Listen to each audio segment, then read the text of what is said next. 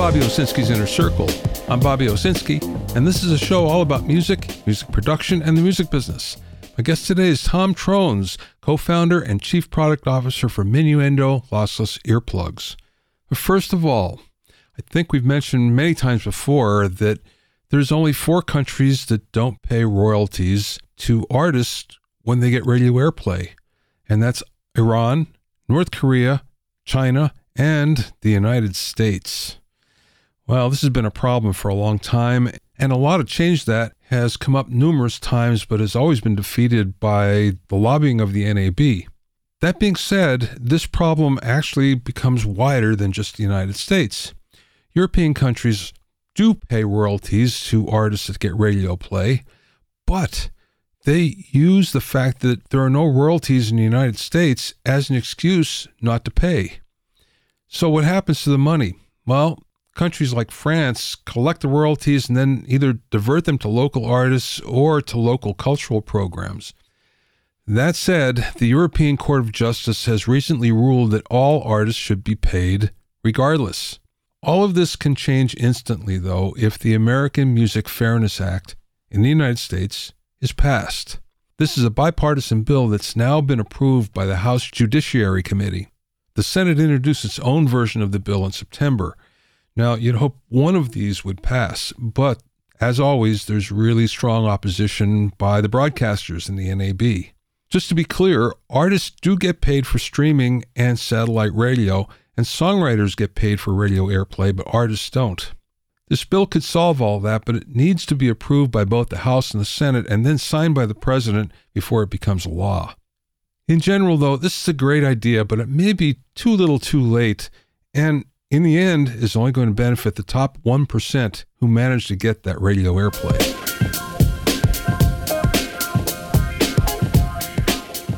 If you have any comments or questions, you can send them to questions@bobbyosinski.com.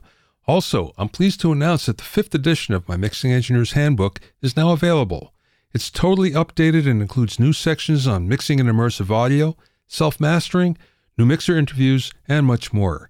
Get your copy at a special discounted price at bobbyosinski.com/handbook. That's bobbyosinski.com/handbook. You can also find it on Amazon and Apple Books.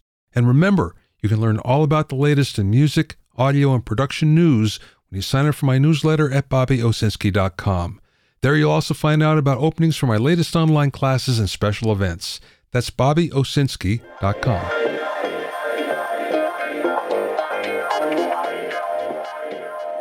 Now, the role of assistant engineers has changed over the years. And actually today, it's changed a lot. If we go back to the way assistants started, it was usually in a commercial studio, and on the basic level, it involved them purchasing food for the session, prepping the room for the day, and then included things like setting up headphones and mic stands, microphones, making a pot of coffee, creating track lists and cue lists, and even back in the day, getting media together like tape and DATs and cassettes, and then labeling boxes and keeping track of all the resources so that can be used for invoicing later. Today, there are actually 2 types of assistants, those that work with the producer and those who work for studios, either as full-time employees or on a freelance basis. In general, the role of assistant involves a large amount of computer literacy and equipment knowledge in both tracking and mixing sessions. Tracking sessions are pretty much the same because we're talking about setting up the gear, and even though the gear might have changed, the actual setup hasn't. What has changed, though, is during the session, the assistant may be involved in clip gaining stems, or tuning, or resolving timing issues, or declicking bad edits, because this is actually one of the elements that home studios overlook frequently. It could also involve converting session types, removing pops, fixing crossfades, and finding missing parts or plugins on the material that's received. In some cases, it could be adding a selection of samples to the track for the engineer to decide what they're going to use and what they're not. There are some basics that haven't changed, though, regardless of the time, regardless of where you're at in the studio. A good assistant knows when it's time to be in the room, knows when not to say a word, doesn't speak unless asked, and never offers advice. Being an assistant is still a great way to work your way up in the music business, but you have to follow the unwritten rules first.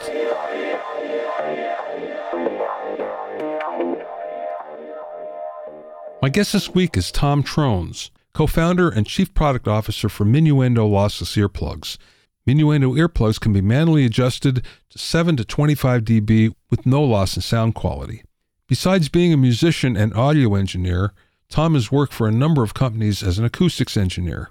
After working as a mixer at a number of festivals, he discovered the need for earplugs as he was asked to raise the sound level ever louder. Learning about the limitations of hearing protection that was on the market led to the development of an earplug that keeps the natural flat frequency response while the attention is easily adjustable. During the interview, we spoke about playing an 8-string guitar, the difference between music and industrial earplugs, the different government standards for hearing protection, how your ear canal changes over time, and much more. I spoke with Tom from his home in Oslo via Zoom.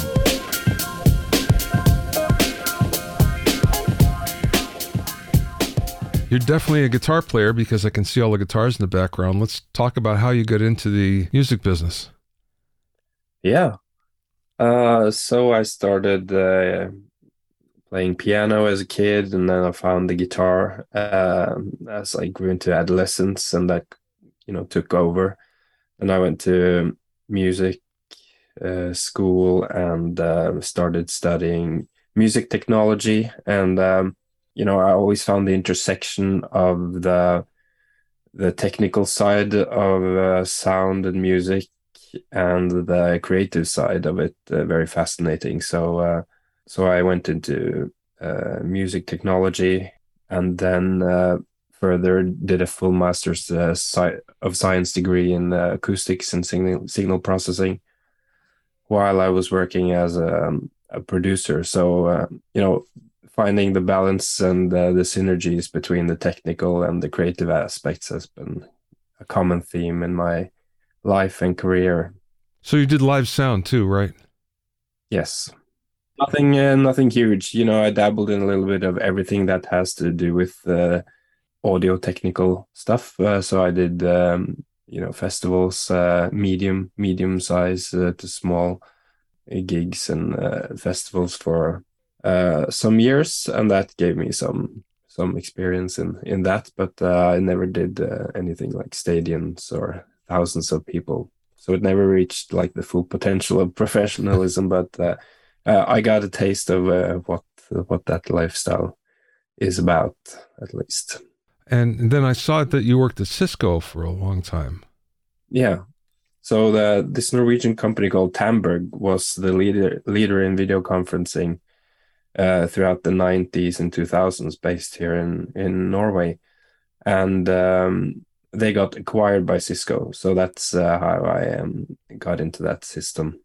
And then I started as an acoustics engineer doing software programming of, you know, noise reduction and these kind of things. And then I have kind of found my way within the company to do more of brand management and sound design for video devices. So, you know, ringtones and UX sounds and these kind of things. Yeah, it's funny you should mention, I took a class on community safety, and it was done in a fire station near here and in their conference room. They had big monitors all over, and they were Tandberg. Oh, interesting. For conferencing. Yeah. But Tandberg also made tape machines, I remember, way back when. Yeah. Yeah. So it's based off the same name, but the company has been through so many restructurings over the decades. It went into like a date part of it, and they made TVs at some point. So there's been lots of kind of subdivisions of that company, and I'm not sure it even exists any longer as in any of them any longer. But I think that the video conferencing part of it turned out to be the biggest before it was acquired by the Cisco, the big American Silicon Valley giant. Yeah. Before we get into the main thing we want to talk about today, I have to ask you about this. I saw a post from you about an 8-string guitar. Yeah, I have it behind me. How's that working out? I haven't played it too much, to be honest. It's a little bit much for me, but I like the, you know, it's a good reason to expand upon the collection when there's a hole, a use case hole. That's a big hole there.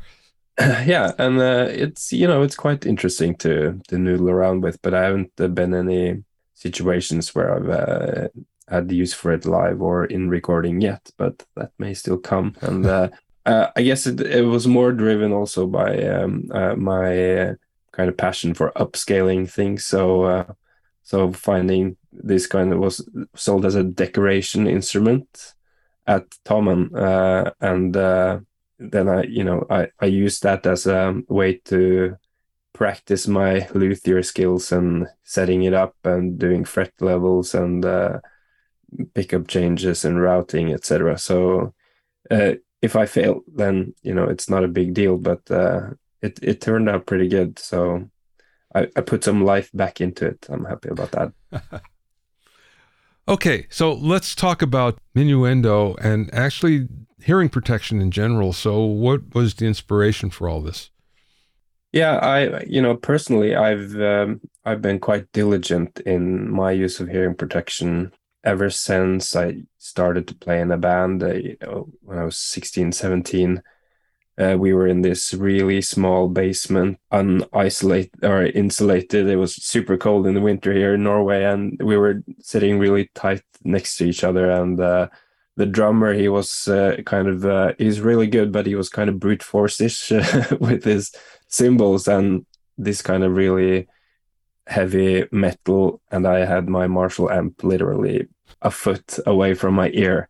And I just knew then that I needed to do something. So the use case was so extreme that it prompted me to get the custom molded earplugs with 25 dB filters in quite early. And I think I've kept them ever since. And I'm always the guy at discotheques that puts toilet paper in my ears if I forgot to wear.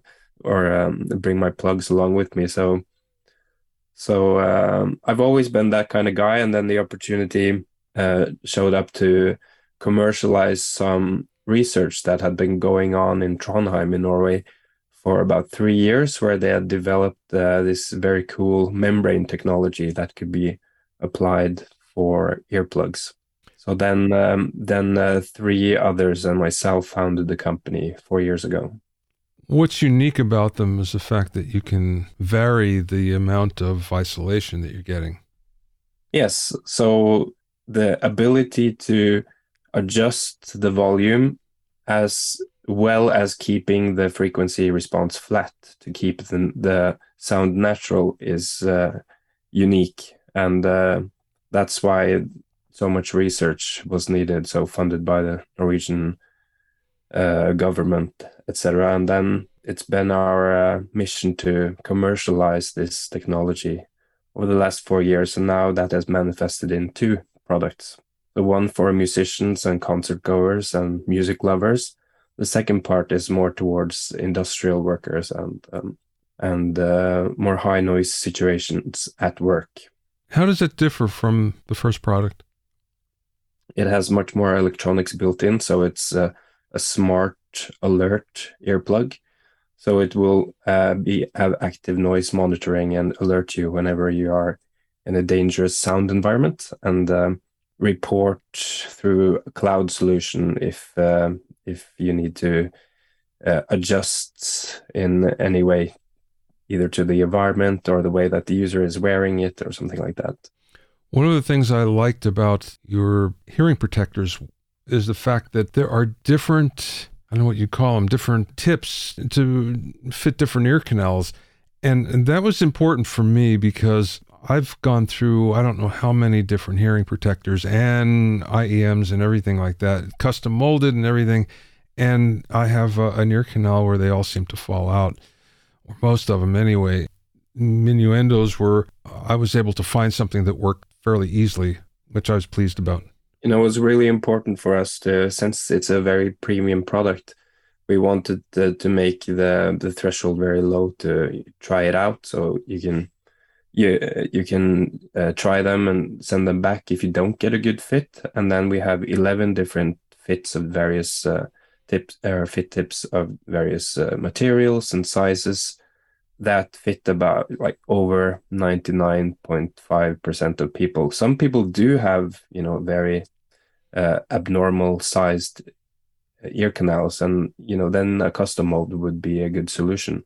But in reality, a lot of people are getting great fit. So we've sold a lot of product now, and the feedback that we get from people that struggle with finding good fit and our generous return policy is really a testament to how well the selection fits really most ears.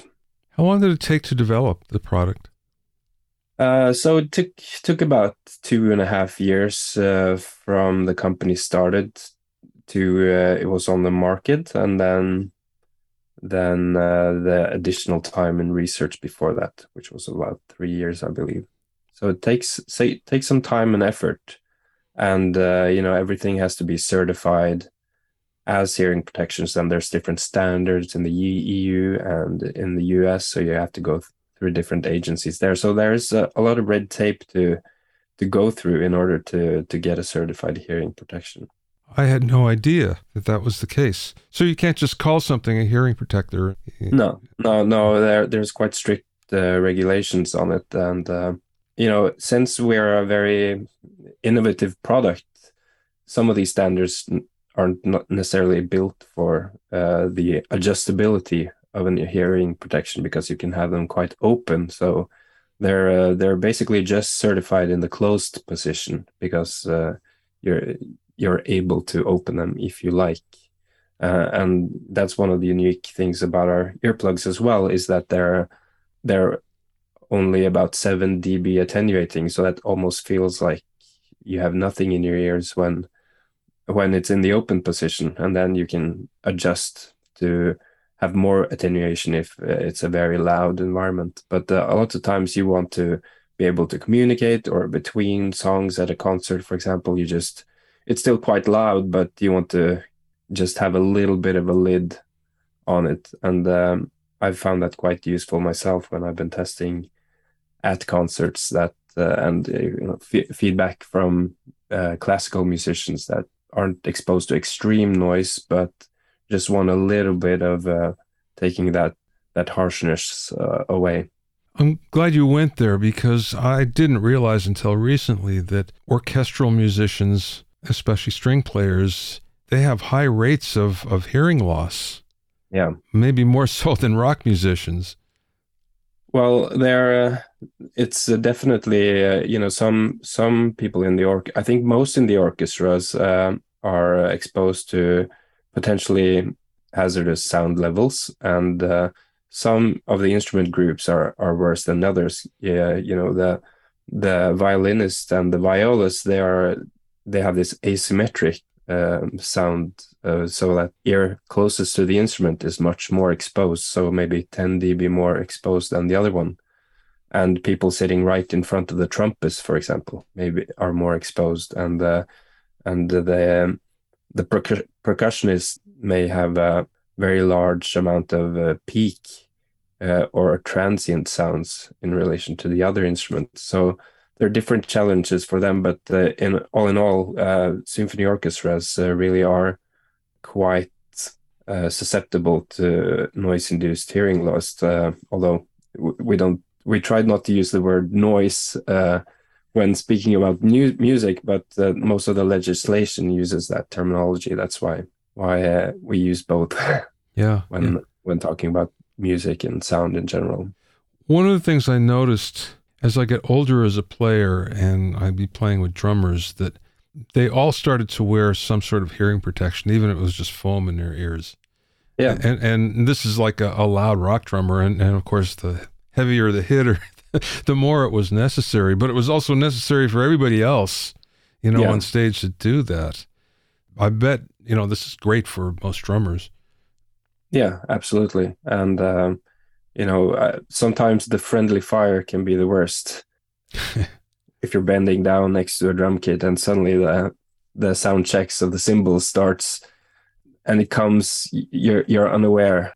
That usually has a much worse effect, because the drummers, they know when they're going to hit. So in some ways that prepares the ear for what is coming, what they know is coming. So actually for drummers, we see kind of even less hearing damage than one would expect, although there is quite a lot, but less than one would expect based on the sound levels, just because, you know, they know that the sound is coming. They're not usually surprised. But maybe the drum tech or the guy rigging the lights above it might be more exposed. Okay, well, that then means that there's somehow, the ear is somehow compensating. If it knows it's coming, it compensates for the level.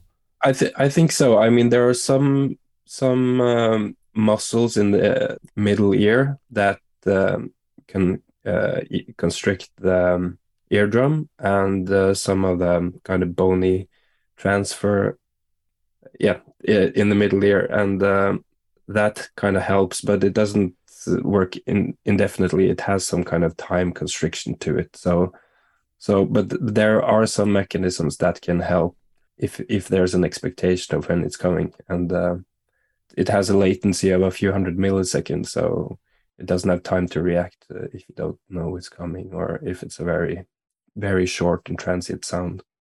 I was reading somewhere, and it might have been on an article that you wrote, about how the ear canal actually changes, first of all, as you get older, but which you'd expect, but also just the way you're feeling, your health. I had no idea about that. Yeah, I'm not aware about just, you know, how you're feeling, but if you increase your weight, for example, if you go up and down in weight, then you can find that, for example, custom molds stop fitting as well any longer, and when you get older, then, you know, things change with your anatomy, and then that happens to your ear canal as well. So it's not really not a stable thing as you would think. So having earplugs, you know, our tips, they have some give. So even just chewing and singing along to something, the foam earplugs and the silicone will adapt, while custom molds usually, or at least before, were quite stiff material. And then I was always bothered mine, you know, popping in and out of the seal. And you can find that as you grow older, or you change weight as well, that suddenly they won't fit as well any longer. Manufacturers that do hearing aids, you would think that they would be... of course, it's hearing amplification at that point, but you would think that they would be people that would get into hearing protection, since they...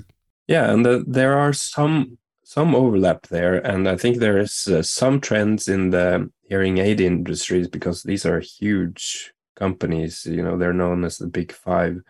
There's a handful that are global producers of hearing aids, and they have reached into more of the commercial non-health related aspects also. So maybe, you know, true wireless headsets, or they're saying that the changed legislation in the US means that you can get over the counter without going to a doctor. That will have some, you know, light amplification if you maybe I'm not aware of exactly about the Apple AirPods, but I think they might have some active hear through, or maybe some compensation. Certainly there are alternatives that provide that. And for some that have maybe just a mild hearing loss, that might be enough for them. So there are some trends in that direction that makes the hearing aid companies be more interested in these related areas, but not necessarily in their main business area. I have a number of friends that are playing their late 50s, 60s, and they use hearing aids. Yep. And there used to be a stigma with it, and that's no longer the case. I mean, even Steve Lukather wears hearing aids, you know, and you have someone like that, it kind of tells you that, well, maybe that's okay. Maybe it works all right. He's been quite outspoken about it. I think that's great for breaking down stigma as well. How has that been for you? You know, you've been exposed to no loud sound throughout your career, and have you felt, you know, some degradation on some frequency, or has that bothered you in any way? Yeah, I have tinnitus, first of all, and it was from my early days of gigging, and especially I was always on one side of the stage. I was on the left side, so the drummer was, you know, so this ear got it a lot. Yeah. And then, you know, my high end has gone away, but I've learned to compensate. I've been very careful over the last 20 years in the studio, very careful, except for once. And it was with the very famous engineer. I was producing a record, and a very famous engineer was tracking for me. And I walked in the control room, and it was so loud, I thought I was going to vomit.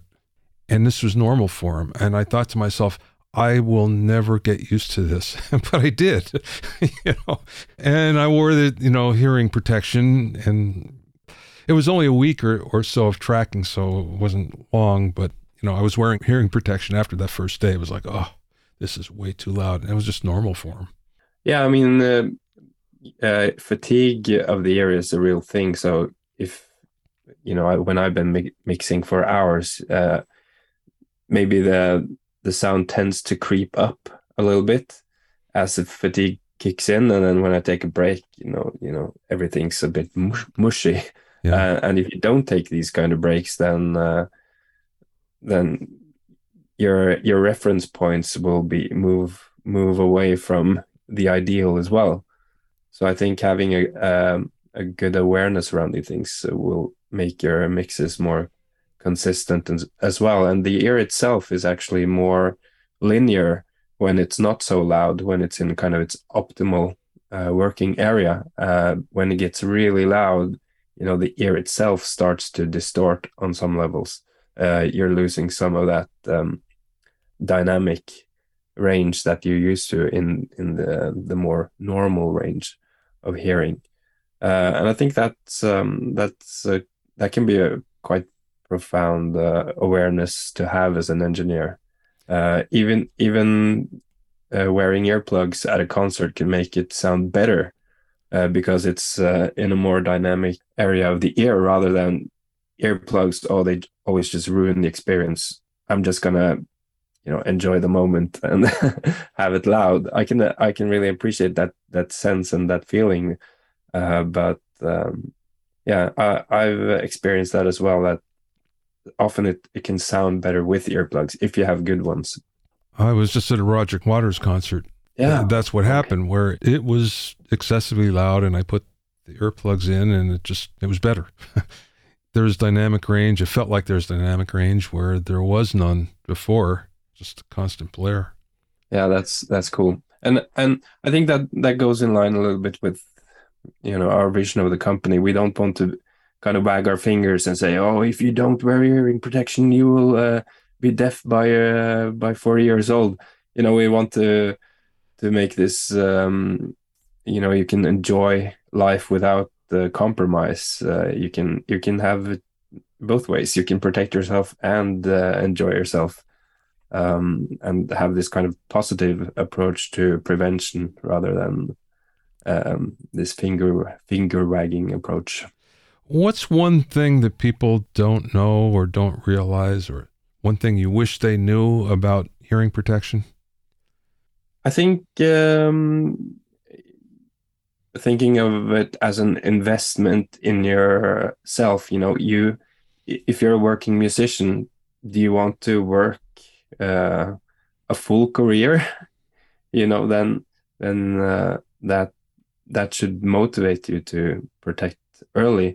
And you know, if you're paying $150 or something for a good pair of earplugs, that's a very small cost compared to whatever instruments or other gear you have. But it's protecting your number one asset, which is your hearing.